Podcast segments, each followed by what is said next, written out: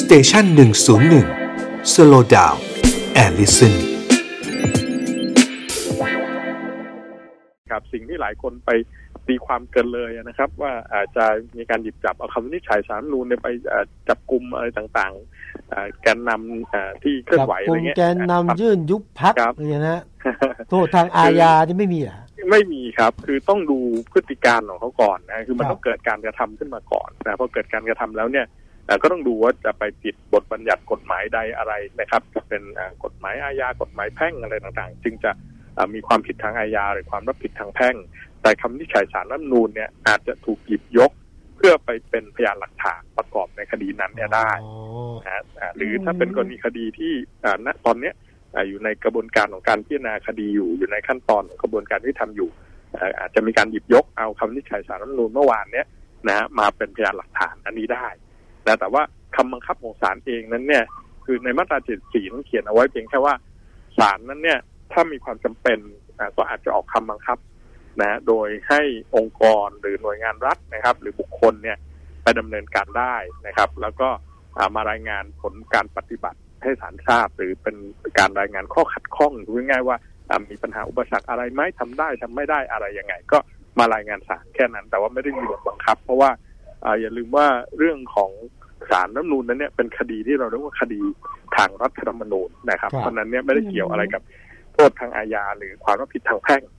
นะแต่ว่าอาจจะถูกหยิบยกไปใช้เป็นพยานหลักฐานได้อย่างที่เรียนเมื่อสักครู่เท่านั้นเองครับ อาจหยิบยกมาใช้เป็นพยานหลักฐานนะครับ ไม่ใช่คำตัดสินที่กระทบกระเทือนต่อคดีอื่น หรือกฎหมายอื่นใช่เพราะว่าในมาตรา 49 เองก็เขียนเอาไว้นะครับว่า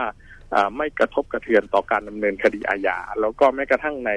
คำนิจฉัยศาลเมื่อวานก็พูดเอาไว้นะครับ ว่าไม่กระทบกระเทือนต่อการดำเนินคดีอาญาซึ่งนั่นหมายว่าในการดำเนินคดีอาญาโดยศาลยุติธรรมเนี่ยก็เป็นดุลพินิจของศาลยุติธรรมนะซึ่งท่านก็อาจจะพิจารณาคำวินิจฉัยสารน้ำนูนนะฮะถ้าถูกหยิบยกมาเป็นพยานหลักฐานหรือไม่อย่างไรอันนี้ขึ้นอยู่กับพินิจของศาลยุติธรรมครับ ดังนั้นนี่อาจารย์มีความเป็นห่วง มีความห่วงใยอะไรต่อผลพวงของคำวินิจฉัยที่จะเกิดขึ้นหลังจากนี้ไหมคะ ครับ ผมคิดว่าตรงนี้สิ่งที่น่าเป็นห่วงก็คือประเด็นทางการเมืองนะครับ เพราะว่าหลังจากนี้เนี่ย แน่นอนว่าคำวินิจฉัยสารรัฐมนูลเมื่อวานเนี่ย คงไม่สามารถทำให้การชุมนุมนะหรือการเคลื่อนไหวของบรรดาแกนนำเขาเขายุติลงได้นะครับ แล้วก็ในทางกลับกันเนี่ยมันจะทำให้ความขัดแย้งเนี่ย มันมีความซับซ้อนนะฮะมากขึ้นกว่าเดิมด้วย แต่ที่มีความซับซ้อนมากขึ้นกว่าเดิมเนี่ย โอกาสที่จะแก้ปัญหานะครับ ความขัดแย้งมันยิ่งยากเข้าไปใหญ่นะนี่คือสิ่งที่น่ากังวลครับ ครับอาจจะมีการหยิบจับเอาคำนิจฉัยสารน้ำนูนนะครับมาตั้งคำถามต่อคำนิจฉัยหรือความชอบธรรมต่างๆนะครับเพราะตรงนี้ก็จะยิ่งทำให้ประเด็นที่จะก่อให้เกิดความขัดแย้งนี่มันมีเพิ่มมากขึ้นไงฮะแล้วก็อาจจะทำให้ตรงนี้เนี่ยแทนที่จะเปิด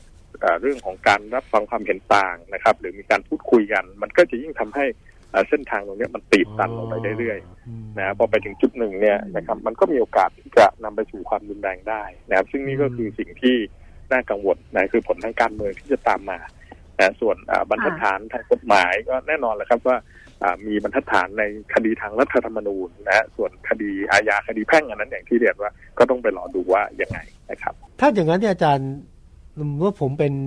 ผู้เคลื่อนไหวก่อนนะ เป็นกลุ่มเยาวชนที่ออกมาเคลื่อนไหวเนี่ยผมขอคำแนะนำอาจารย์ในฐานะผู้รู้เนี่ยผมควรทำอะไรต่อคำแนะนำก็คืออการเคลื่อนไหวก็ต้องก็ต้องระมัดระวังนะครับ ในเรื่องของกรอบของกฎหมายนะเพราะหลังจากนี้ไปเมื่อมีคำวินิจฉัยสารรัฐมนูญเนี่ยก็แน่นอนแหละว่าโอกาสที่จะมีการหยิบยกเอาคำวินิจฉัยตรงเนี้ยนะไปประกอบในคดีอาญาคดีแพ่งต่างๆเนี่ยก็มันมีความเป็นไปได้อยู่แล้วนะครับเพราะนั้นก็ต้องระมัดระวังการเคลื่อนไหวให้อยู่ในกรอบของรัฐมนูญนะครับ เพราะว่าอย่าลืมว่า การวินิจฉัยของศาลเมื่อวานนี้ก็พูดถึงเรื่องของการใช้สิทธิเสรีภาพเนี่ยว่ามีอยู่สองส่วนนะครับ คือสิทธิเสรีภาพที่เป็นการทั่วไปกับสิทธิเสรีภาพที่ปรากฏอยู่ในรัฐธรรมนูญนะครับ แต่ทั้งนี้ทั้งนั้นนี่ก็ต้องมีเงื่อนไขว่าต้องไม่ขัดต่อรัฐธรรมนูญหรือกฎหมายที่เกี่ยวข้องอะไรเงี้ยนะเพราะฉะนั้นตรงนี้ก็จำเป็นที่ต้องระมัดระวังนะครับ อะทีนี้ในฝั่งอีกฝั่งหนึ่งเนี่ยที่จะเอาคำวิจัยไปขยายผลนะ ไปดำเนินคดีเพิ่มเติมไปฟ้องร้องหรืออย่างคุณนัทพรจะไปลุยดาบสองจี้กกตยุบพักก้าวไกล บอกว่านี่ไงให้ทั้งเงินให้ทั้งประกันตัวครับนะฮะเข้าข่ายล้มล้างการปกครองนั้นพักครับก้าวไกลต้องโดนยุบด้วย อย่างเงี้ยผมเข้ามาปรึกษาอาจารย์ก่อนนะอาจารย์ผมจะทำได้ไหมครับหรือควรทำไหมอาจารย์ทำไงดีครับ คือการใช้กฎหมายเนี่ยนะครับ มันต้องมีสิ่งที่เราเรียกว่าหลักนิติธรรมนะหรือ the rule of law ค่ะนะครับครับ เพราะว่าถ้าอืมเราใช้กฎหมายโดยไม่คำนึงถึงหลักนิติธรรมเนี่ยอ่า ที่สุดแล้วพอกฎหมายมันกลายเป็นเครื่องมือทางการเมืองเนี่ยนะมันก็จะไม่ได้ช่วยแก้ปัญหาอะไรให้กับสังคมนะครับครับแต่ในทางกลับกันเนี่ยมันจะยิ่งทำให้ความขัดแย้งในสังคมเนี่ยมีเพิ่มเติมมากขึ้นนะแล้วความขัดแย้งดังกล่าวนั้นเนี่ยมันก็จะส่งผลกระทบนะกับทุกคนทุกกลุ่มในสังคมอะนะครับ แล้วก็เราคงไม่อยากจะเห็นความรุนแรงเกิดขึ้น หรือการอ่าเผชิญหน้าอะไรกันเกิดขึ้นนะครับ นะเนี่ยคือสิ่งที่ก็ต้องระมัดระวังด้วยในการที่จะไปอ่าใช้กฎหมายอะไรต่างๆนะแล้วคือ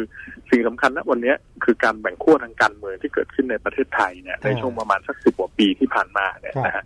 อ่าจริง ๆ อาจจะมีก่อนหน้านั้นด้วยเพียงแต่ว่า10กว่าปีที่ผ่านมาตั้งแต่ 2548 เนี่ยก็ต้องบอกว่ามันมีความชัดเจนมากกว่านะคราวนี้ไอ้การแบ่งขั้วทางการเมืองเหล่านี้นะครับอ่า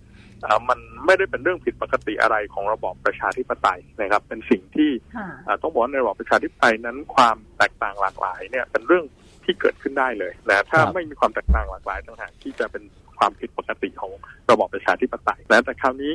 ทำไมความแตกต่างหลากหลายเหล่านี้มันจึงกลายเป็นปัญหานะเพราะว่าหนึ่งเลยก็คือว่าเราไม่เปิดพื้นที่รับฟังความเห็นต่าง นะครับ แล้วก็นอกจากนี้เนี่ยพอไม่มีพื้นที่ในการรับฟังความเห็นต่างต่างๆแล้วเนี่ยอ่าผลผลิตที่ออกมานะมันก็เลยออกมาในรูปแบบอ่าอย่างเช่น การมีวัฒกรรมความเกลียดชังนะหรือที่เราเรียกว่า hate speech นะฮะอ่าอ่าหรืออาจจะพัฒนาไปสู่ความรุนแรงนะในทางการเมืองต่างๆที่เกิดขึ้นนะกับประการที่สองก็คือว่าเอ่อเราปิดกั้นกดทับนะการแสดงออก เพราะฉะนั้นเนี่ยอ่ามันก็มีโอกาสที่ใช้สุดการแสดงออกที่อ่า มันเกิดขึ้นในใน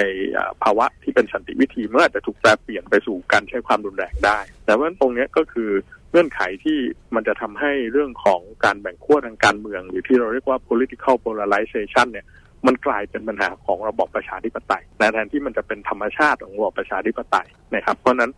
ณวันนี้สิ่งสำคัญที่สุดคือสังคมต้องพยายามพูดคุยกันนะครับ แล้วสร้างความเข้าใจร่วมกันให้มากขึ้นนะครับแล้วก็ต้องมีพื้นที่ในการที่จะรับฟังความเห็นซึ่งกันและกัน แต่แต่ถ้าเรามุ่งที่จะเอ่อใช้กฎหมายอะไรกันมากเกินไปเนี่ย มันก็อาจจะทำให้ท้ายสุดสังคมก็จะไม่มีทางออกอืมนะยิ่งนานวันไปเรื่อยๆเนี่ยทางออกเหล่านี้มันก็จะติดตันลงไปเรื่อยๆด้วยเช่นเดียวกันนะครับ